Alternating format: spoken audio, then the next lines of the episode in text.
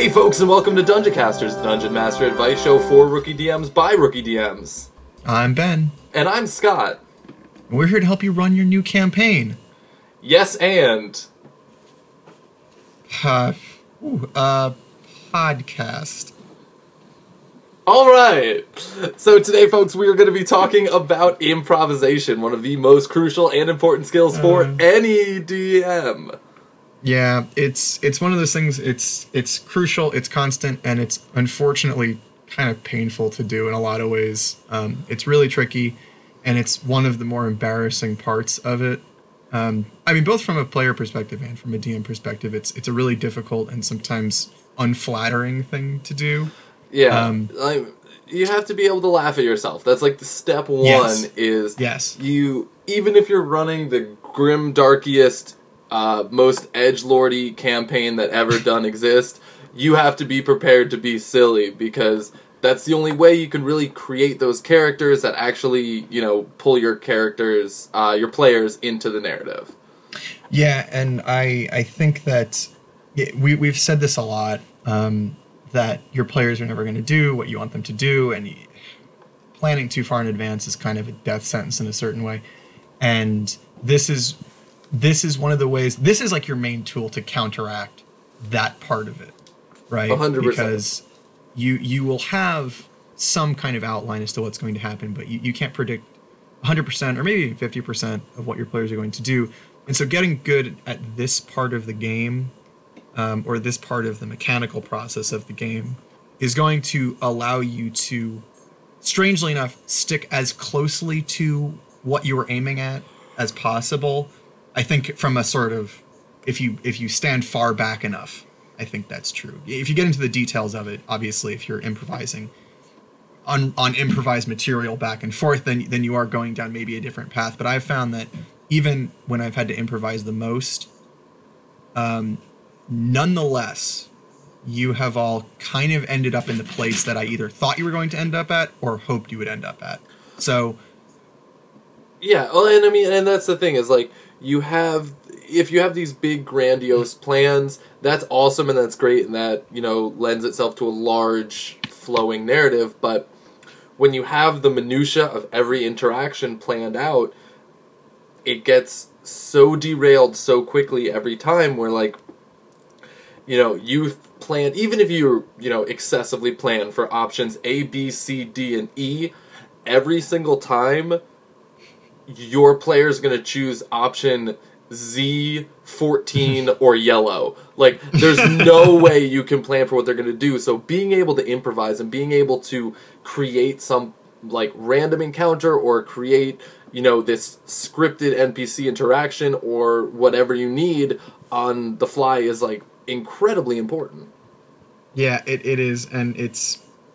I think it's one of those things. I think when I've I've spoken to people who want to DM, but have not committed to it yet. This is like the thing that keeps them away the most. Much like Mm-hmm. with with with players getting into combat and then being dissuaded because they get really bogged down in the slow moving uh, mechanical stuff. It's the improv I think that scares the DMs away the most because it's it's it's so intimidating because you're you're you're writing a story, but you may at any given moment have to go completely off script. You are trying to keep something consistent and build a continuity, but you don't know what's going to happen. You're trying to keep your players uh, like emotionally or or just you know involved or or just involved in any kind of way, but you don't know what they're going to react to and in what way. So you're always sort of just juggling like a hundred balls at once, saying like, I have to keep up all a hundred of these. How the hell can I do it? If at any moment the wind's going to blow or somebody's going to push me down or you know they're going to take one out of the air. I mean, you know, it's like what do I do? Um, and I've said to those people, um, yes, pretty much I- is is that's just kind of the nature of the beast, and part of it is just getting used to it. Um, it's one of those kind of jumping into the cold pool situations where it's like, yeah, it's it's not like the most fun thing all the time, and it's really difficult, and in some cases it's embarrassing or painful or something. But the more you do it, the more comfortable you get. If not, the better you get. and a lot of the the anxiety about it i think comes from not having done it it's it's it's all this preemptive buildup of saying like what if i screw it up what if i don't do this right what if they don't like this what if i can't keep this in my head what if what if what if what if and then you get to the table and a lot of times it's a matter of either saying um, I, I give me a second to figure that out which is fine or saying or pretending like you had it planned the whole time because I want to reiterate this and we've said this before that the players don't really know what you they had have no planned. idea. They have no They idea unless unless you tell them. And so sometimes it can feel like oh god they'll know that this doesn't make sense, but there's no way for them to know. There's Yeah. just no way for them to know. So it's important to remember that that I think a lot of the preemptive stress is just preemptive stress. It's not necessarily indicative of how things are going to go. Um, that being said, you know, sometimes you screw up, and that's really okay. This is this is a learning thing. Yeah. Well, I mean, and and when you are, you know, at the table for the first time, or when you are prepping for the table for the first time, in regards to improvisation, I don't feel that it's necessary to be able to pull an encounter, an NPC, a plot, and a location, or anything like that out of your ass at any second. Yeah. I think the best way that I have learned through experience to prep for Dungeons and Dragons uh, is to have your overall narrative. You know, where you want your players to go, what's their quest, what's their main idea. Uh, that's prepped and like a little fleshed out, like especially towards the beginning, you know, when you have the quest giver and that kind of thing. But I do have a pool of generic traps, challenges, combats, locations, people, merchants, like anything. So no matter where the players go, I have at least a few different things that I can run no matter what. And a lot of the time when you have this, you know, point A to point B idea in your narrative, you have this plan for the players, they will you know, they might not go along with it, but it's your job as a DM to keep them veering towards, you know, the destination, the end. So, like, if they start getting off the tracks, having a combat that, you know, you can just pull out of your pocket and you didn't plan for it, but it's there and is ready for them. Um, and then somehow Deus Ex Machina that into the main plot again. So, like, oh, this random goblin that attacked you actually was one of the henchmen of, you know, this big bad guy that you guys were ignoring. And then, alright, so I already used a combat, I can scrap the one I planned for later because I've done one. Yeah. And it's Yeah, the yeah, kind of yeah. thing where you are constantly switching out these puzzle pieces to make a bridge that your players will be able to get across. Yeah, that's that's absolutely true, and I think that um, thinking back on the people that I spoke to, there's, um, I guess there there's hesitation because when you first start, especially, there's there's a lot of excitement to build like intricate sort of constructions, right? You Mhm. get all excited, you say like, oh, I've got this world, and I have these people, and I have these like really really crazy interweaving storylines and and and angles and mysteries and all these things which is which is great stuff of stories.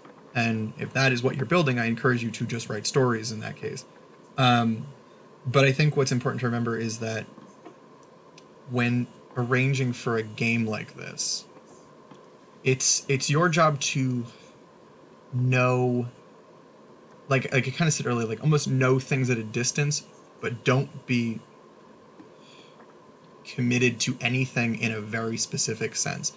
Um, I think there there's some that are more troubling than others. Like mysteries, I think are harder because they do Mhm. require like place placed things at specific times and people who know things and people who don't know things and you know you will give yourself a little bit more of a challenge in doing a straight mystery but i think that what happens is is people get excited and I, i'm thinking of one person in particular who was really excited about doing it and you know said oh i have this person who did this thing and, and they're going to know this and this person saw it and this you know they're there and and that was that was great stuff but i think she, what what what she was most concerned with was that yeah, but what if they just don't talk to this person? What if they don't ask the right question? What if they don't look in this place? What if they don't roll high enough? What if, you know, what if, what if, what if, what if, what if?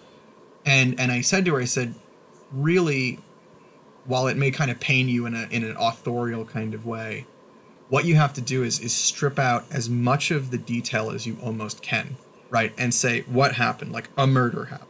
Okay, that it doesn't even matter at that point. It's just a murder happened of somebody important right? That that's the kind of all you need to know. Who did it? I know this person did it. Okay.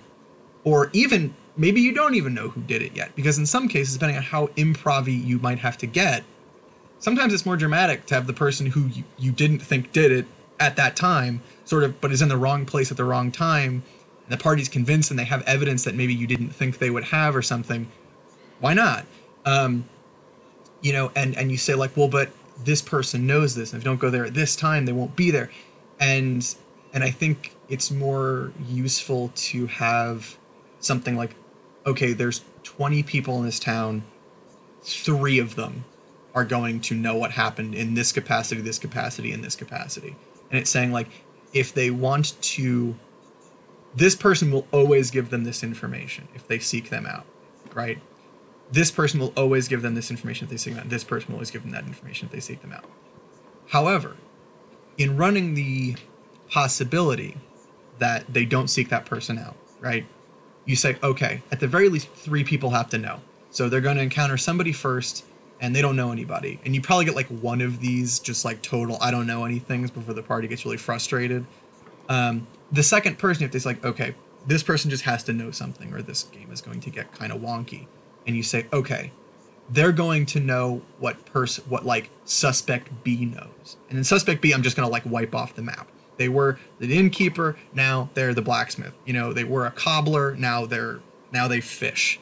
It, it doesn't really matter what the pieces are, um, as long as they feel like they're getting something out of the experience. So it's a reactive sort of game, right? Where you say like, okay, three people have to know. This is what they'll know. If they seek these specific people out, I'll give it I'll give them the information, or at least they have an easier chance of getting information. My storyline as I see it will be smoother in some way. But you always run the risk. You don't want to just like throw your players into doorways.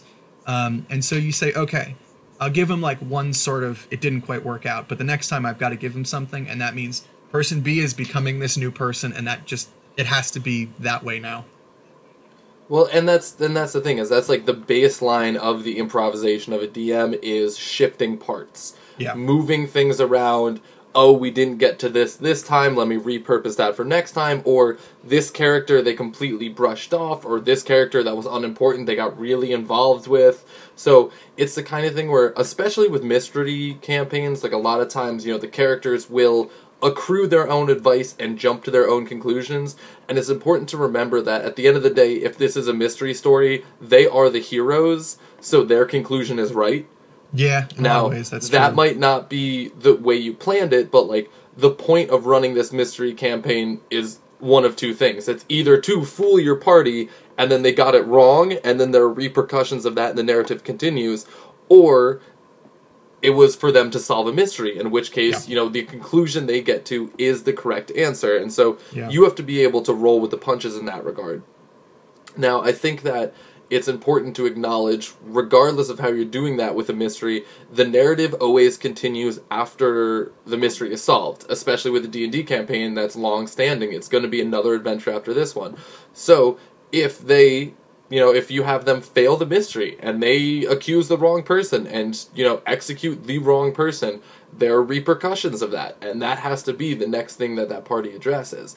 Yeah. And so I think that the important thing to remember when improvising is don't be afraid to repurpose things, shift things around, allow it to fit the narrative the party is creating because where their minds are going and what they are believing is where the story is headed, regardless of what you had planned. So you have to pull the story in front of them. So you have to constantly Yeah.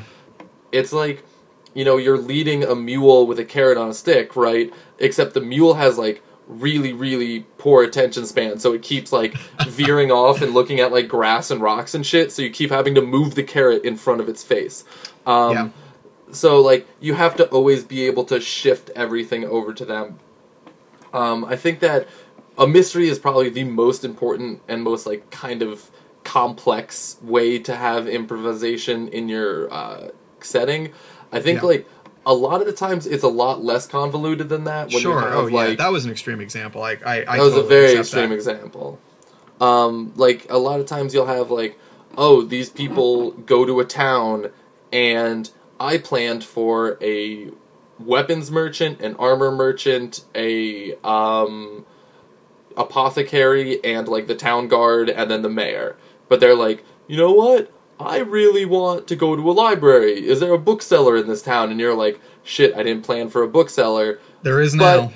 there is now this apothecary personality, everything about this apothecary. Now they sell books instead. That's all you have to do is you you repurpose what you've already built. Don't let things go to waste just because your party is ignoring them. Yeah, I mean, th- this is this is this is going to be contentious in some way, and I and I accept that because on one on one side, there's obviously a camp of people who are going to say like, no, like I'm building a world, right? And that world is not contingent upon the the, the players in in some way, right? Like.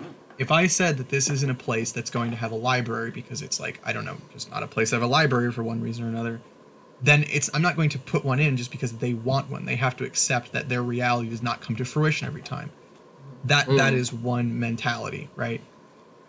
On the other side, it is I I am hesitant to be satisfied with a response to a player question that basically says that, that the question is like what do you want to do? And then my response to the same question is no you're not allowed to do that. Like Mhm. it's it, they're not asking for anything crazy in a lot of cases. Um, oftentimes the the assumptions and questions are fairly mundane. And the only time things get starting they, they start to get out of control in some way is when you start giving them like stricter and stricter parameters and they get angry or frustrated or restless and they start sort of lashing Yeah. out. Um, you know i'm thinking about i i i recently ran a sort of setup campaign setup session for a new campaign that i'm going to run with with you and everybody else. And it was Mhm. it was it was tricky for a number of sort of technical reasons but i had set up a story and i hadn't set up like much of a story but i kind of knew who was who and i you know whatever whatever and there were times i was thinking where they wanted to do things and i just said like no that's not there that's here or like no you don't find you know and i'm just wondering it's like i don't really have a good reason for why i said no other Yeah. than i didn't initially think that that was there but it doesn't really change anything and just because i wanted it to be say i don't know a, a more drawn out sort of thing where i said well they have to sabotage this or they have to steal this or they have to fight this. There's no particular reason why i i couldn't have just said um, yeah it's out front or yeah they're there instead of no they're not there you got to go find them and kind of draw it out even though they're kind of getting they're going to get to that same point anyway um, Yeah. and then you know I, I, this is a sort of a principle in, in writing stories in general that I've, I've thought a lot about where it's it there's something um, toxic isn't the right word but I, I don't know you'll be chasing this down kind of endlessly where if you set out to write a story that has one specific goal right it's i'm going to get to point b and only point b if it kills me then you have a singular road to success right? You can only write it in this one way. You can only build it so that these these uh, epiphanies come up in this way. You have exactly exactly in an infinite pool one road to success.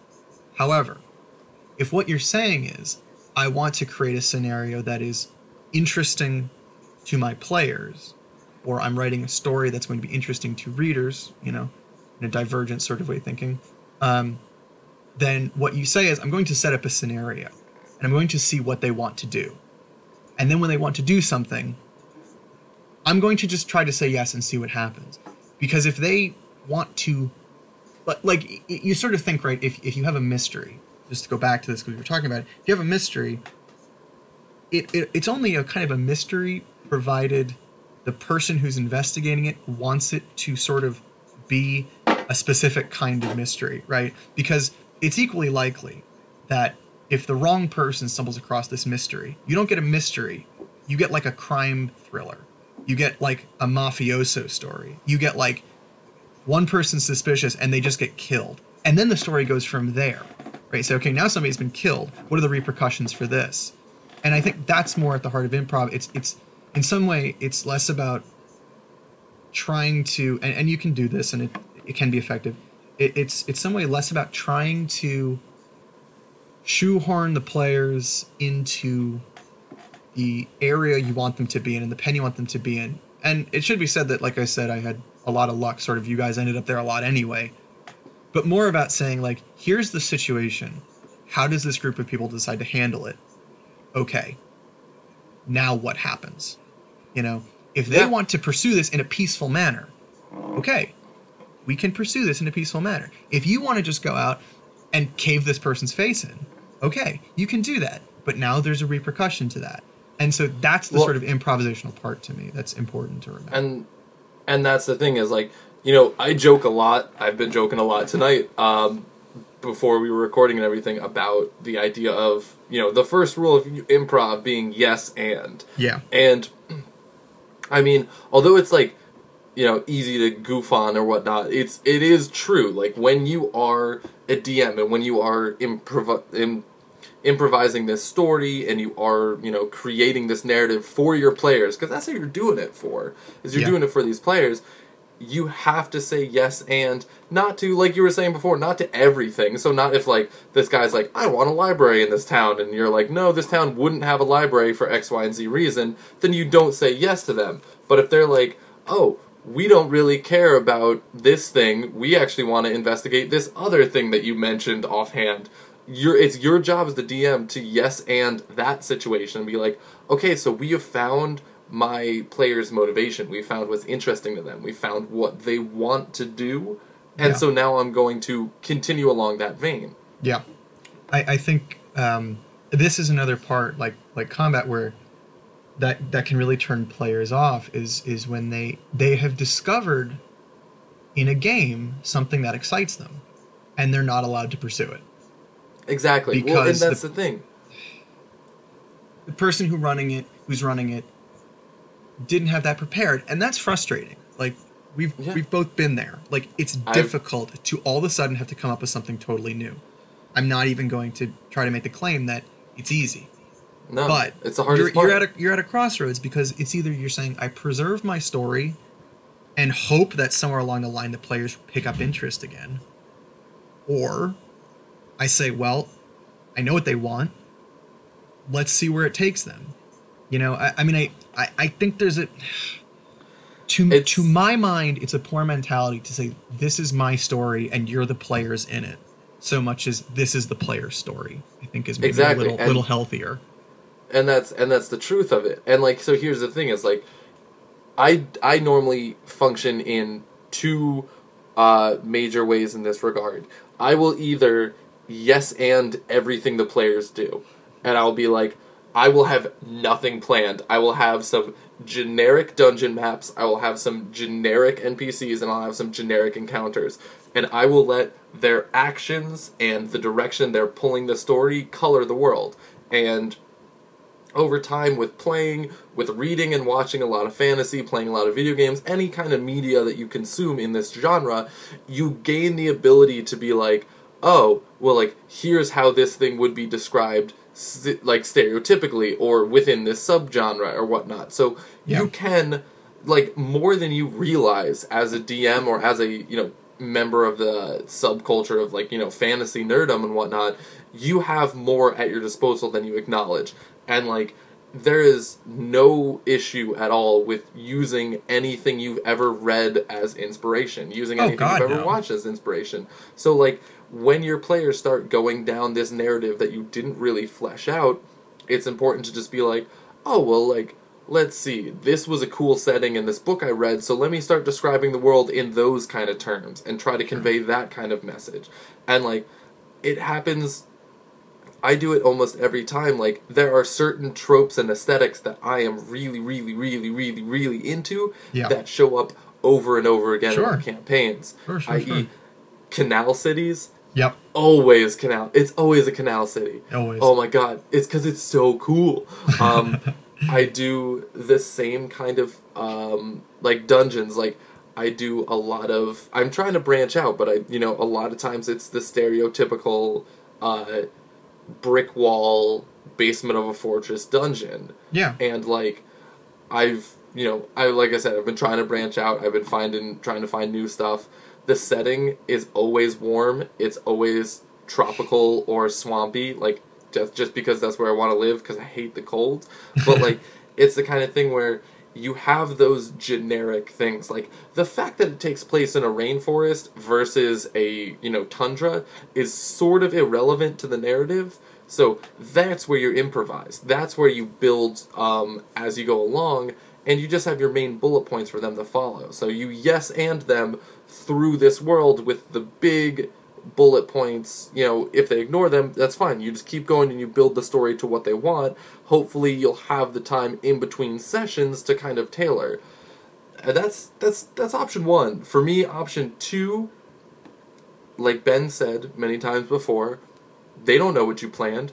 They don't know what, you know, they don't know what you prepared. So, I'll come in with my storyline and they will ignore the first point of it and go somewhere else guess what? That somewhere else is still going to lead right back to point two on my storyline. Sure. So, like, no matter what decision they make, it's gonna come back. And so, like, if I had, you know, let's say I planned six events in the night, and the party goes through the first event, and then when you get to the second event, they're just like, no, we're not gonna bother with that, we're gonna do something else.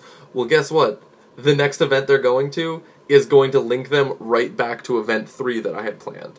Yeah, and the I, I, the yeah. idea the idea with improving is being able to weave those kind of um, events into each other. Like transitions are the biggest part of improv because you have to get players from point A to point B, and sometimes you can't plan for how they're going to get from point A to point B.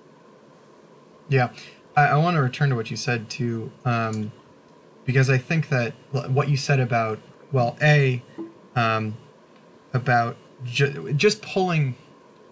It's important to, to remember that just about just pulling your sort of reference basis out when you need it, um, and it doesn't matter necessarily where you're pulling it from. Your players might recognize it, you know, as this or that, and that's fine.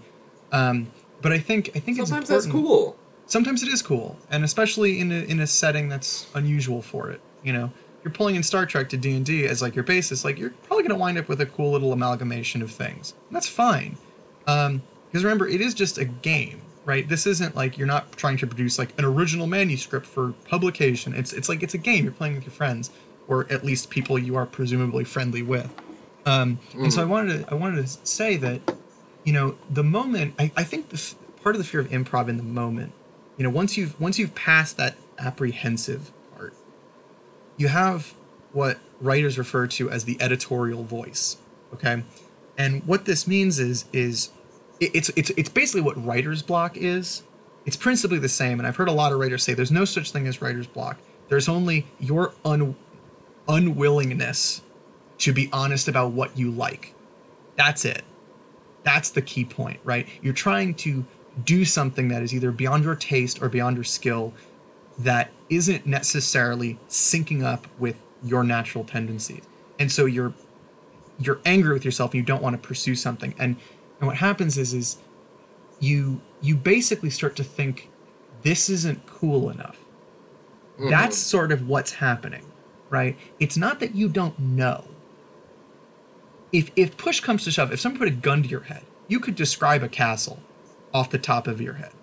You could tell uh, uh, a story to your niece or nephew who's six years old, just five minutes, just in a pinch, if you had to just, I don't know, come up with nothing. They weren't, they were barely awake anyway. It was just, you were just talking, right? You could do it. You, you yeah. could do it.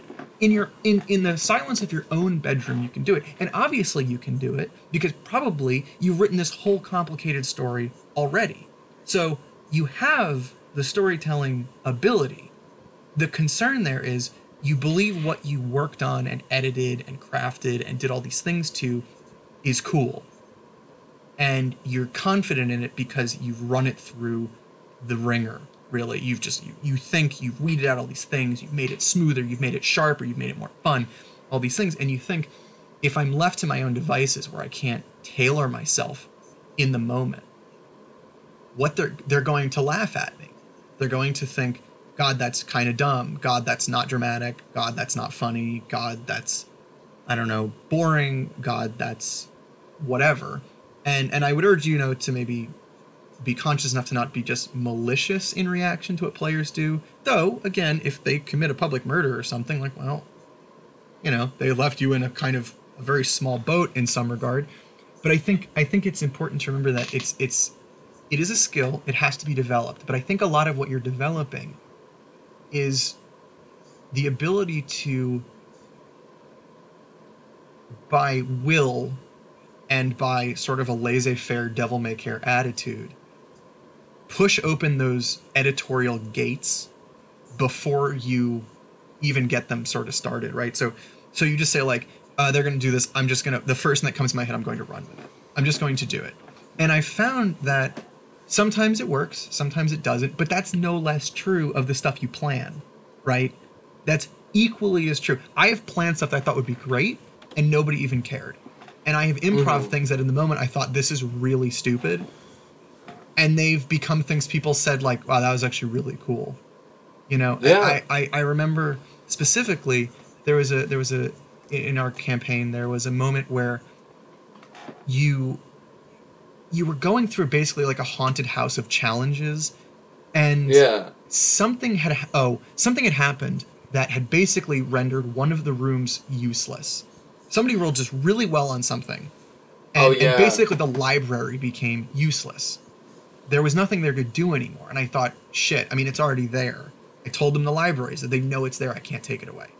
So the whole time i'm sitting there what do i do? What do i do? What do i do? And i couldn't come up with anything. And then somebody says i want to go in the library. And i was like god kill me like i don't even know what's in this room anymore there's no challenge in here and so I knew I had to come up with something because I couldn't take it away. So there, uh, what I came up with in the moment, and it was the first thing I thought of, was there was basically um, um I think you actually your character put on these like, oh no, you, what you saw was.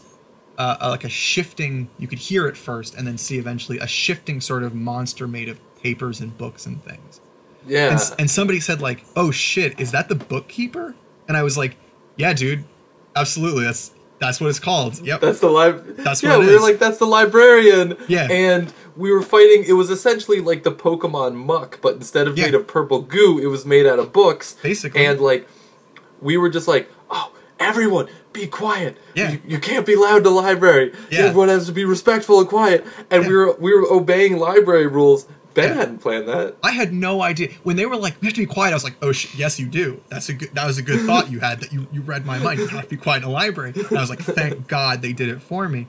And then so it came to this point where somebody was being really loud and i was like librarian's coming after you now. And it's like all of a sudden i had this sort of like monstrous encounter that i didn't even see coming. And then somebody uh, for one reason or another was like looking for secret passages behind books. And i said like i don't have any idea what the hell this is. Like i don't know. And but they wanted to find something. They said like well it's going to be really disappointing for them if they find nothing. It's also kind of like not an, it's not a very good adventure story when you start mucking around in the bookshelves and it's just like it's just a bookshelf. It's like it's a magic library. There's no like secret door. And i was like well all right i'm just going to yes and this. And i said roll perception just on the off ch- or roll investigation just on the off chance that they rolled really poorly and i could just say no they rolled well. They rolled like a 16 or something and i said yeah you find something. You find a book that resonates with magic. And they were like cool i pull it. And i was like okay well at least i have them hooked. And they were like i open all right they either pull the book or they open the book. And i they were like what happens? And i was like well it's in the middle of the room. I can't have it open a door necessarily. I said it opens a portal. And I was like the first thing that came to mind. I was like "Uh." i was like where does it go? And their next question was like cool where does it go? And and I, I was like well do you stick your head in to look? And they were like yeah. And i was like okay. So i had it ultimately lead to the what you would might call the boss room right? Yeah. so where the wraith that owned this mansion lived. And in in a sense i had undercut the whole point because you'd been collecting keys to get in this room and all of a sudden i just gave you a portal in. Now for all you knew that was in there the whole time and it was one of many ways to get in and it could have subverted all of the challenges you wouldn't have to go through. I mean it was for all you knew it was an easy path if you could find it. You had you're none the wiser.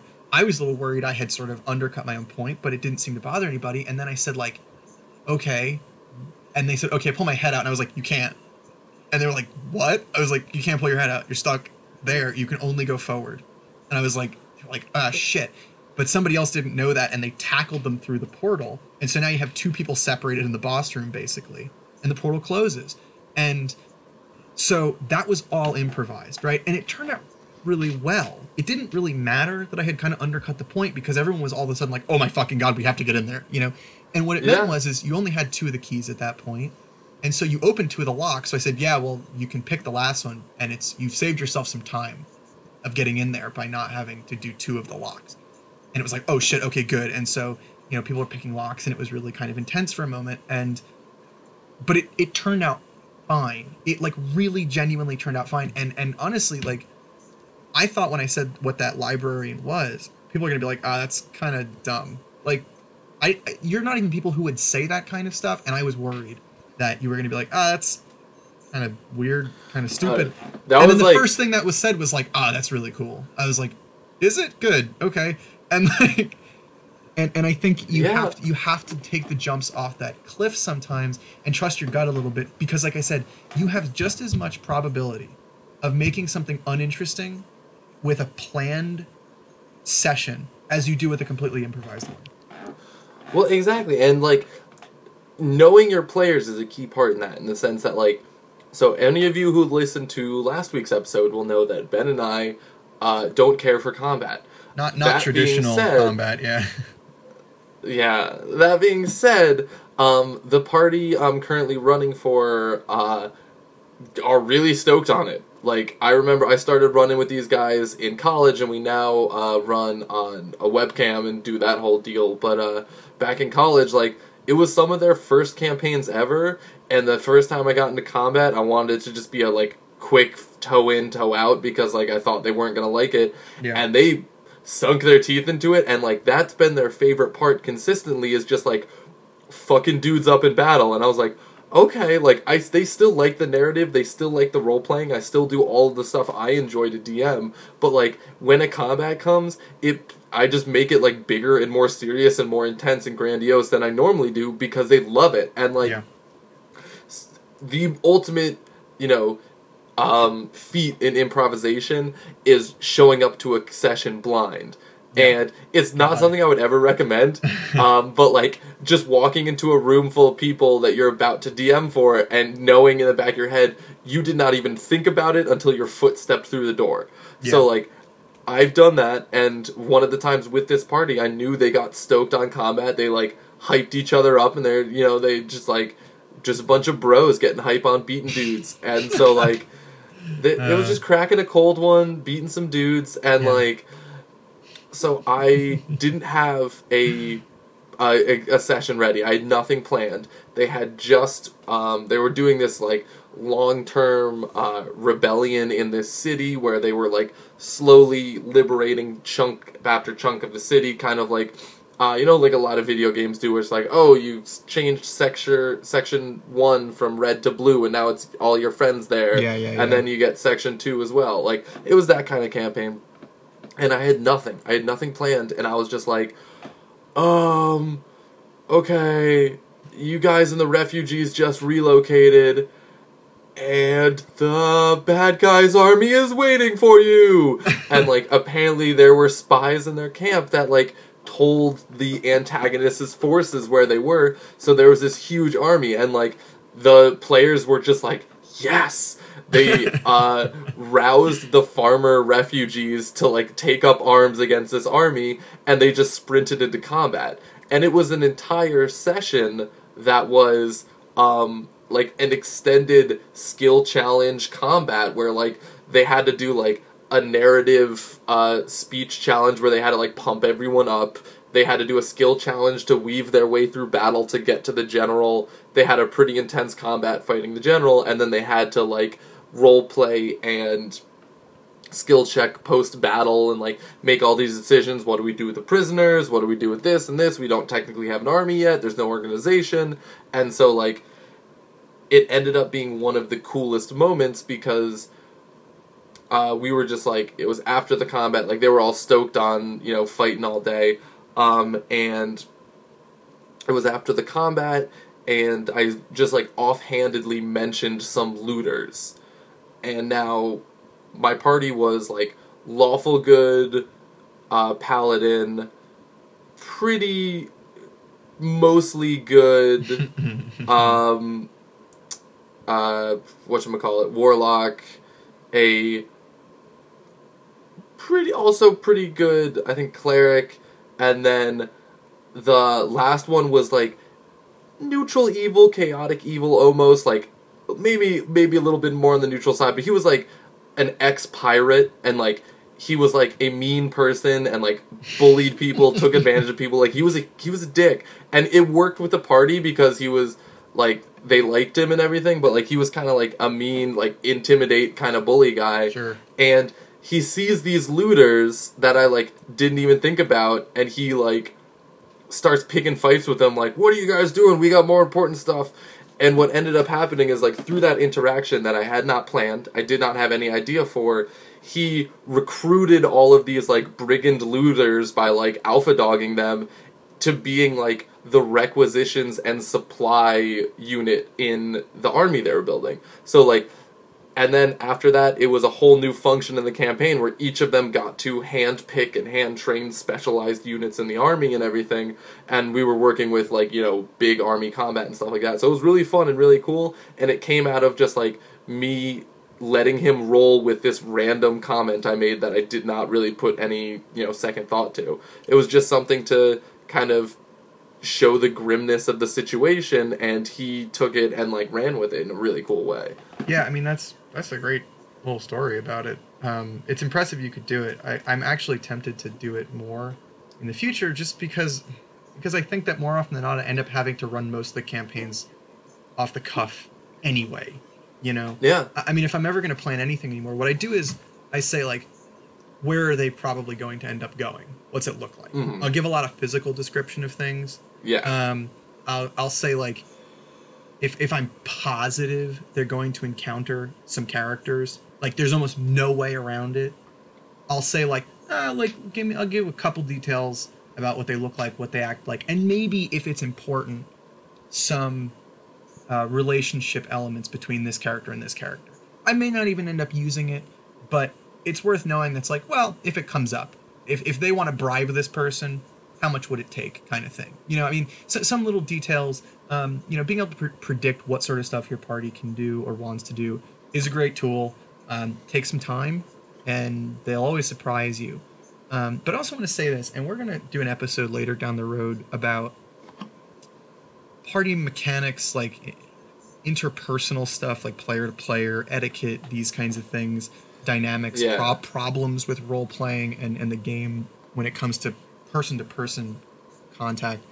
And, but to this point, I want to say that um, everybody who runs the game, everybody who plays the game, obviously, but everybody who runs the game is putting themselves out there in a big way, saying like, "This is what I like. This is what I think. This is what I think is interesting. This is the way I want to. I want to. This is how serious I am. This is how funny I am. This is how weird I am. I mean, you're putting a lot of yourself in it, and you're saying like, these are where my preferences are, and and so on and so forth. And I think that it's an unfortunate truth that not every group of people is going to like what every person brings to the game right so yes. now there's there's there's some ways around it right if you're close friends with people you know oftentimes there's a little more give and take you say like let's do this a little bit i'll give you a little bit and everyone just says yeah yeah yeah it's most of the fun i'm having here is hanging out with you. But you still have to accept that sometimes there's people who play the game in a way that you just aren't into um, you run the game in a way that people aren't into. You know this group is, is very combat focused and there's people who really who who who dislike the combat element more than we do. I think you're probably more willing to give it than i necessarily am in some ways. I, I don't know if i'd be that interested in running like a very combat heavy thing. And it's not their fault it's not my fault it's just as DM, that's not my preference, and I don't know that I'd be very good at it. My natural inclination is not. Um, I don't have the the sort of, I don't know, like planning power involved with being like, okay, I can understand how an army works. I can understand it's it's not in my knowledge base, for lack of a better Yeah. term, and I think that to some degree, there are just going to be people who get along with your campaign better than others. And sometimes that means like it's nothing against you. I just don't think you like what I like.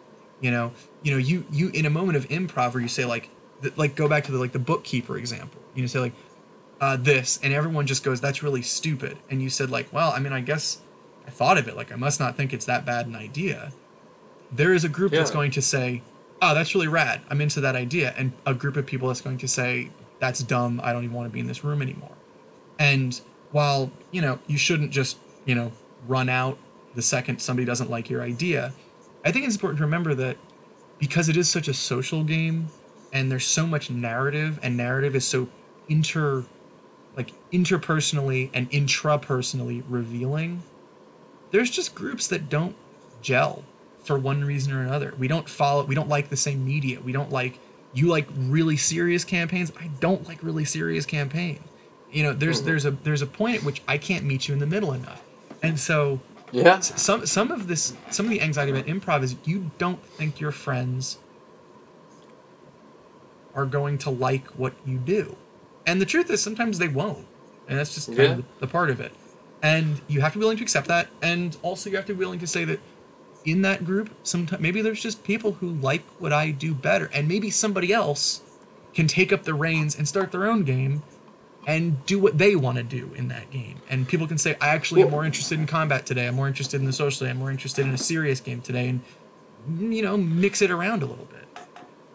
and and that's the thing is like every DM does have their style. For um, myself, I have really grim, dark settings. I do like consistently like gothic, plague ridden, Yeah.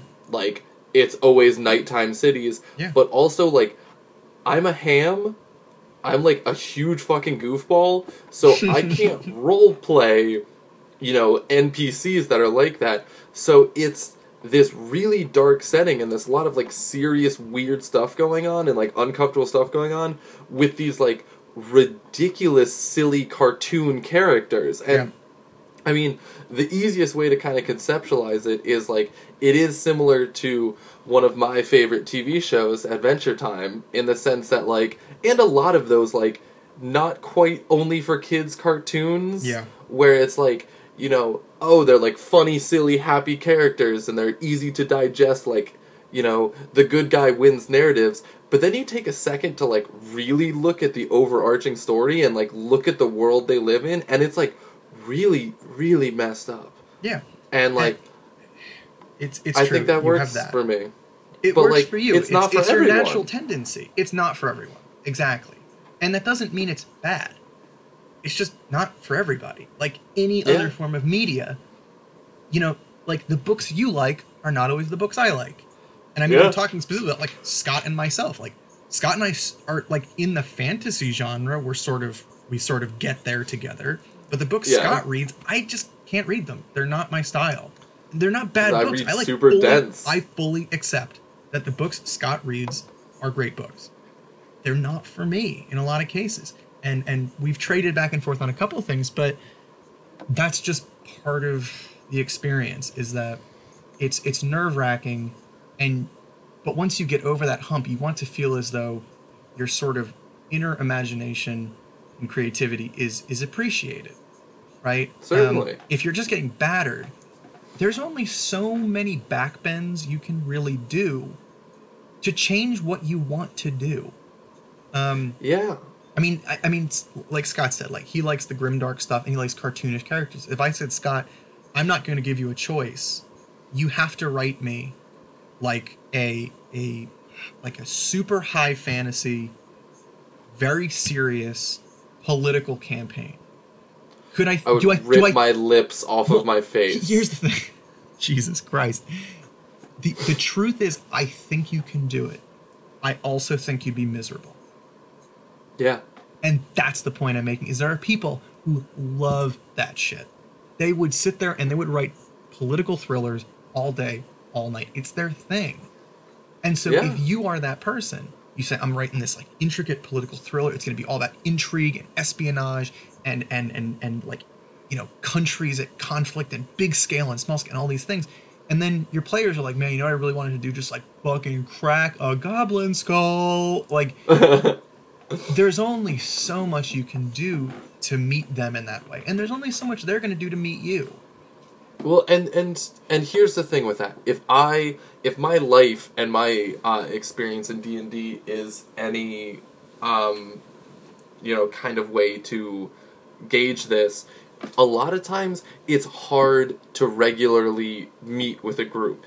It's Yeah. hard to find people. It's not like there are five D and D groups in every town, and you can just like leave your current group and go find another one. So like, unless you live in a city or are very well connected in the scene or have a very large community near you, it is not always the kind of thing where you can just be like, "Oh, I don't like how this person DMs. I'm gonna find another group." Sure. So part of it is like as a DM, sometimes making those campaigns that do make you want to rip your lips off your face and just that you hate so much for the sake of your players. Yeah. And other times as a player, it's, you know, you just sit back and be like, well, at least I get to play. Like, and that's a kind of shitty way to look at it, and that's not. That's not the phrasing I want to use. No, but, but, like, it's not ideal, but it's the truth. I mean, sometimes who you have are people who want to play the game, but that's kind of as far as it goes. And it's unfortunate. It's unfortunate. But yeah, sometimes that's the reality. And there's there's websites you can go to, I think like what is it? meetup.com or something is like, Mhm. you know, you can find gaming groups on there. And and there's obviously people who do online sessions. So I mean, you know, the ability to do like over the internet gaming sessions, um, I, I've seen them on, you know, forums and, and stuff like that.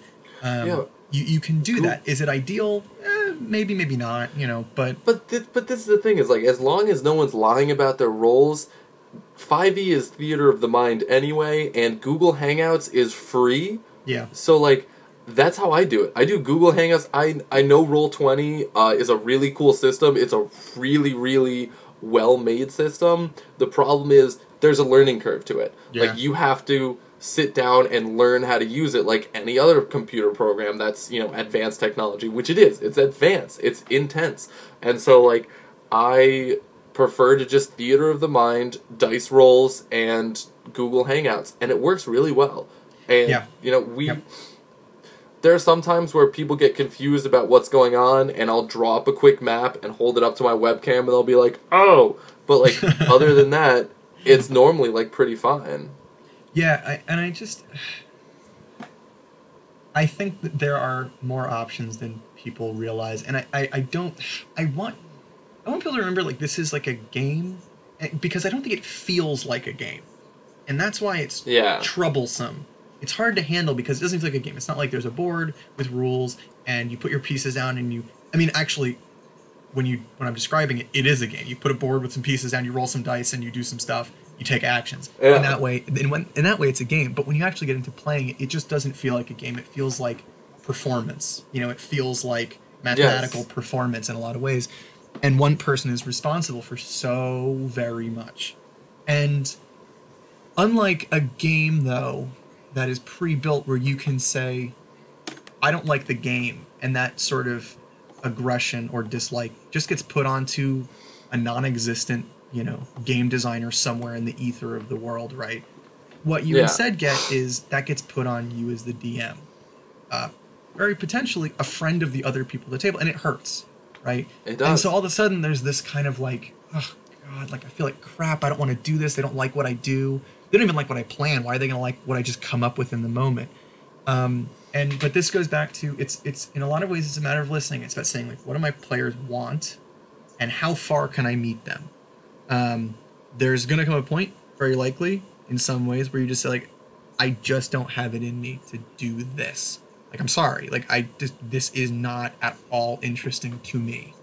Um, and in that way, you've reached something of an impasse. I mean, like like any other, you know, some people are friends, but they don't like the same music. You know, like Yeah. sorry, I just hate it. Like I don't like I don't dislike you. I just dislike it. And in the same way, it's it's a game. It's a type of game. You cannot dislike the person in front of you, but very much dislike what they're doing. in the game, and um, I want to to stress that again that that you are not obligated to stick with people, and that a lot of the anxiety from improv might come from you don't know if these people are going to really care for what you have to say and what you have to do. And it happens it happens it happens to me all the time. I mean i got friends who are critical and it's like man i don't want to get ragged on for this thing i thought was at least like cohesive you know it's like i'm trying to run i'm trying to do a nice thing here like don't you know Yeah. but well, and that's the thing is like I know um, sometimes in our campaigns the lines between role playing and actual you know comments gets blurred because everyone's jumping in and out of character so constantly, Yeah. and also like sometimes it just seems like you know it just seems mean spirited and it sucks. It sucks to be in that DM seat and have worked hard on either, you know, honing the improv skills you need or planning this thing out, you know, section sec, second by second and people are hating on what's going on. And all of a sudden it's just like, well listen, like you guys don't understand might not understand as a player versus a DM that like we play for four hours a week, right? But I plan for 16 hours leading up to this to Yeah. make sure it's going to work. And I play test and I dig through all these books and all these articles online and I look up all this stuff and I read fantasy and watch fantasy and play fantasy games constantly to get more inspiration, to get more pieces of this puzzle that I want to build for you. And when you're coming into my game and well, when you're coming into our game and like being like, oh well, this is kind of lame. Like I don't really care about this. That fucking hurts. It's really shitty. it, it hurts and it's also like the question arises you know then if you don't like it why are you here then? You know it's like and, Yeah. and sometimes the answer is just like i want to hang out with my friends. And it's like i appreciate that genuinely i do. And in some cases these sessions are the only time people can hang out with their friends.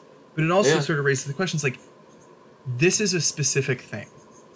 You know it, it's like we're going rowing. And you say like i want to come and then you say like okay but like you know you got to do rowing stuff. It's hard you know? They say fine. And then the whole time they're like "D- uh, rowing sucks. It's like yeah for you you know? If you don't like it don't do it you know? There's there's hopefully can't say for certain but there's other times to see people you want to see and engage them in in fun. But for some people who are like like you and I have always been really into the game and not all of our friends have Yeah. been but there's been kind of a recent resurgence of interest however I Yeah. think that like we've always been into like the game as a game and I think Yeah. some some of the people we know I'm not trying to cast shade I'm really excited that they're playing and I've had a lot of fun with them they're more interested in hanging out with each other which is like great I'm glad we're all friends and hanging out with each other but there's also a game to be played. And if you're not interested in the game, I don't care. I just don't want you to feel like you have to show up and then not be happy while you're doing it. And then while I'm trying to build this thing and run off the cuff and really be brave on the moment, you know, you get sort of slammed back for it. And I think a lot of DMs Yeah. feel that they will. And it, it dissuades you from wanting to improv at all. You think, God, all they're going to do is criticize me. And what Yeah. the hell's the fun Well, of that? And that's the thing is like I think that it's important to acknowledge that like a lot of times the problem we have most often in our friend group is we have you know too many people that are like oh yeah, I want to play. And they don't. They want to hang out. Yeah. But like what happens is we have these giant parties with people who are only, you know, half invested and because of that nothing gets done and then the people that like could have been fully invested and like had a really intensive campaign get pulled halfway out too. So like it's the kind of thing where and I don't think that's a unique situation. It's No, it's what's been going on my entire D&D career with all of the groups I've played with. It's always how it goes. It's like unless you have four people that are locked in ready to go, it's it's going to be like that. It's going to be it's going to be like slightly pulled out and just hanging with friends, which I think is fine. I think that's totally a part of it. I think that's totally acceptable as long as you're not like acting like trying to act cool and like that's kind of a that's kind of a banal way to put it but like the point is like you know being like oh, I'm so over this thing. Like, I just want to like drink some beers and hang with my friends. And it's like, all right, well then, just like, why'd you roll a character, bruh? um, so, A little and I mean, and and this this is we're getting into the sort of player part of this, and I, I didn't necessarily mean to, but I don't know that the, the two are. I don't know that you can untangle the two quite enough to not bring them in because I think that all the, the fear about improvisation, much like improving on a stage, is you're so worried people will think you're dumb. Like it's as Yeah. easy as that. People just think you're dumb, and what you like is dumb, and what you think is funny is dumb. What you think is interesting and important is dumb and you don't want to say it. It's it's just like a basic honesty issue, and it's unfortunate, but it's it's a social game at its core, and at the very least, the the best thing you can do for yourself is hunt down players that want to be having the same kind of experience as you. And if it's super casual, that's fine. If that's what everybody wants. But if you want to play the game, you want to have people who want to play the game. And Yeah. in that way, and and who want to be active in the game and like, oh, I, I my character wants this, so when this comes up, they'll do this. And then you you say, okay, well, that's what you choose to do. And you as the DM can step back and say, like, I'm allowing my players to build this story. And I'm going to tell them what the repercussions for their actions are, describe what they see, but I'm going to allow them to do what they want. Um, and then they're happy, and it allows you, you know, you have to do some mental Yeah. gymnastics, but it allows you s- constant supply of knowledge about what will keep it interesting for them, and that's very satisfying as a DM. I think I think DMs Yeah. want that, but That's and that's and that's the point. I will say that one tool that has helped me, believe it or not, is um, the, running the web chat games, running the Google Hangout games. Like when I get those four players in, we have not honestly we haven't played in like a month and a half, and I feel really bad about that. um, and it's like half my schedule because I am a wage laborer, so I don't have a regular schedule. Everyone else is on, you know, big boy job time where they're working nine to five, and my schedule keeps flopping. One of our other players is in grad school, which is fucking crazy and hard to schedule for. So like, it's the kind of thing where we have to like, we were originally weekly and we have to cancel all the time, but when we were going strong, mm-hmm. because of all of that, because of how difficult it was to pull everyone together and get the time, and because like normally we'd have to start playing at 8 and then like we'd have to start stop around 10.30 because people had like you know bedtimes because they had to get up at 6 a.m for work the next day. So like we we had that very small time and that very specific window and that very Yeah. unique situation. Everyone logged in ready to fucking play and they were in character the entire time because Sure. they wanted to get as much as they could out of it yeah, so when you have those like long sessions like we do oftentimes in person, I think they're great. I think they're really exciting. I think they're really fun. I, Yeah. I love spending an entire day playing Dungeons and Dragons. it's so much fun to me.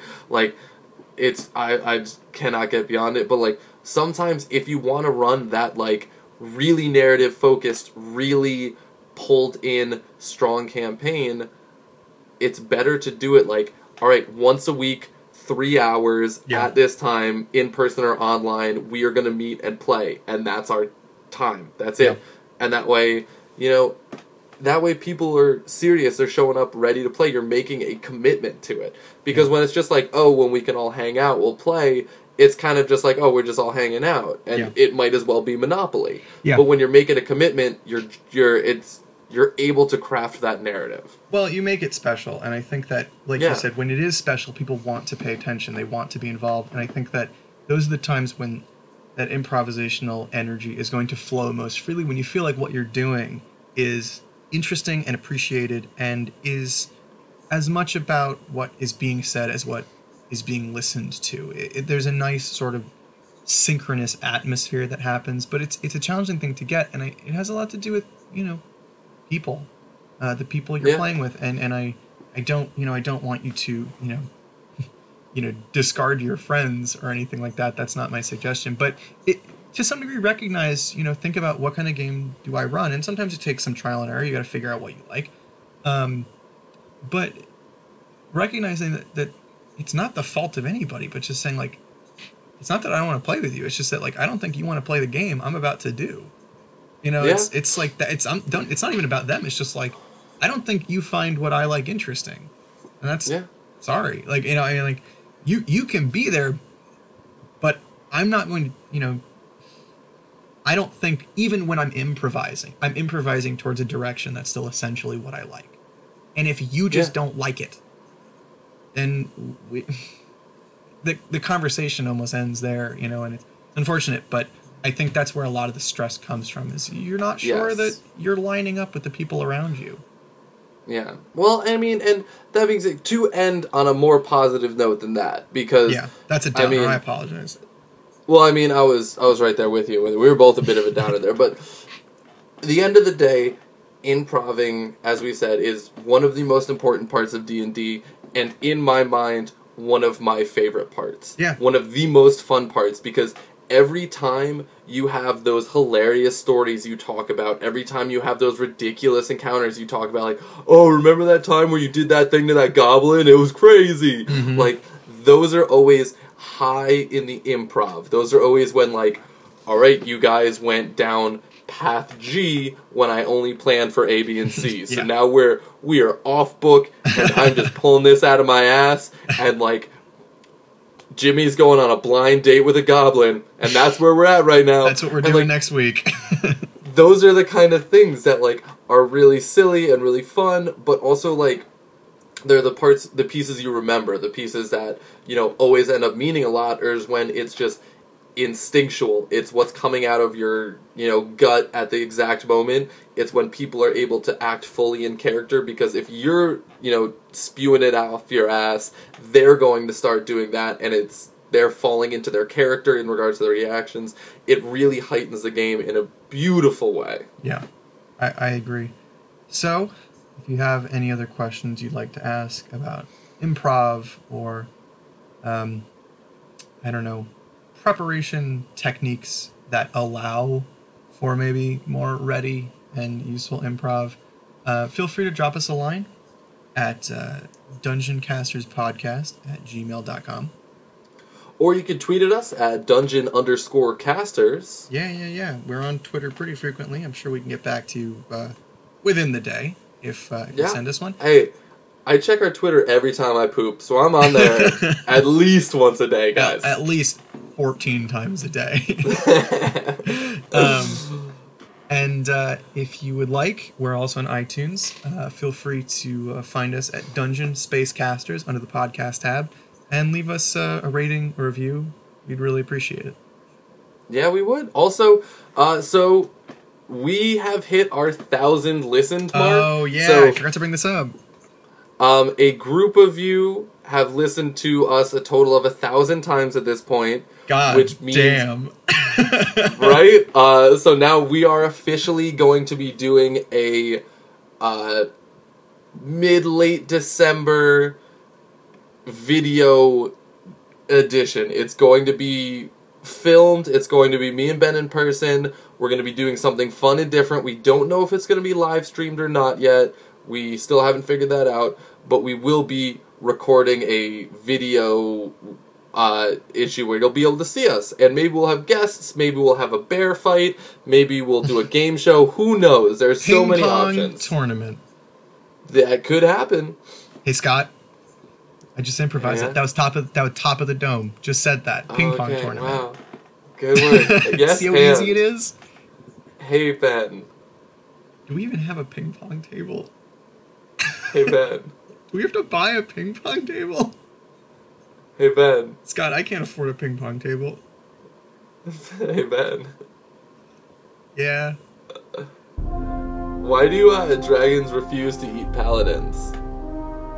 Is they're high in cholesterol? I don't know. Oh, they taste so lawful. Oh, God, Scott. Couldn't you just say yes? Yes, and they're also high in sodium? yes, and.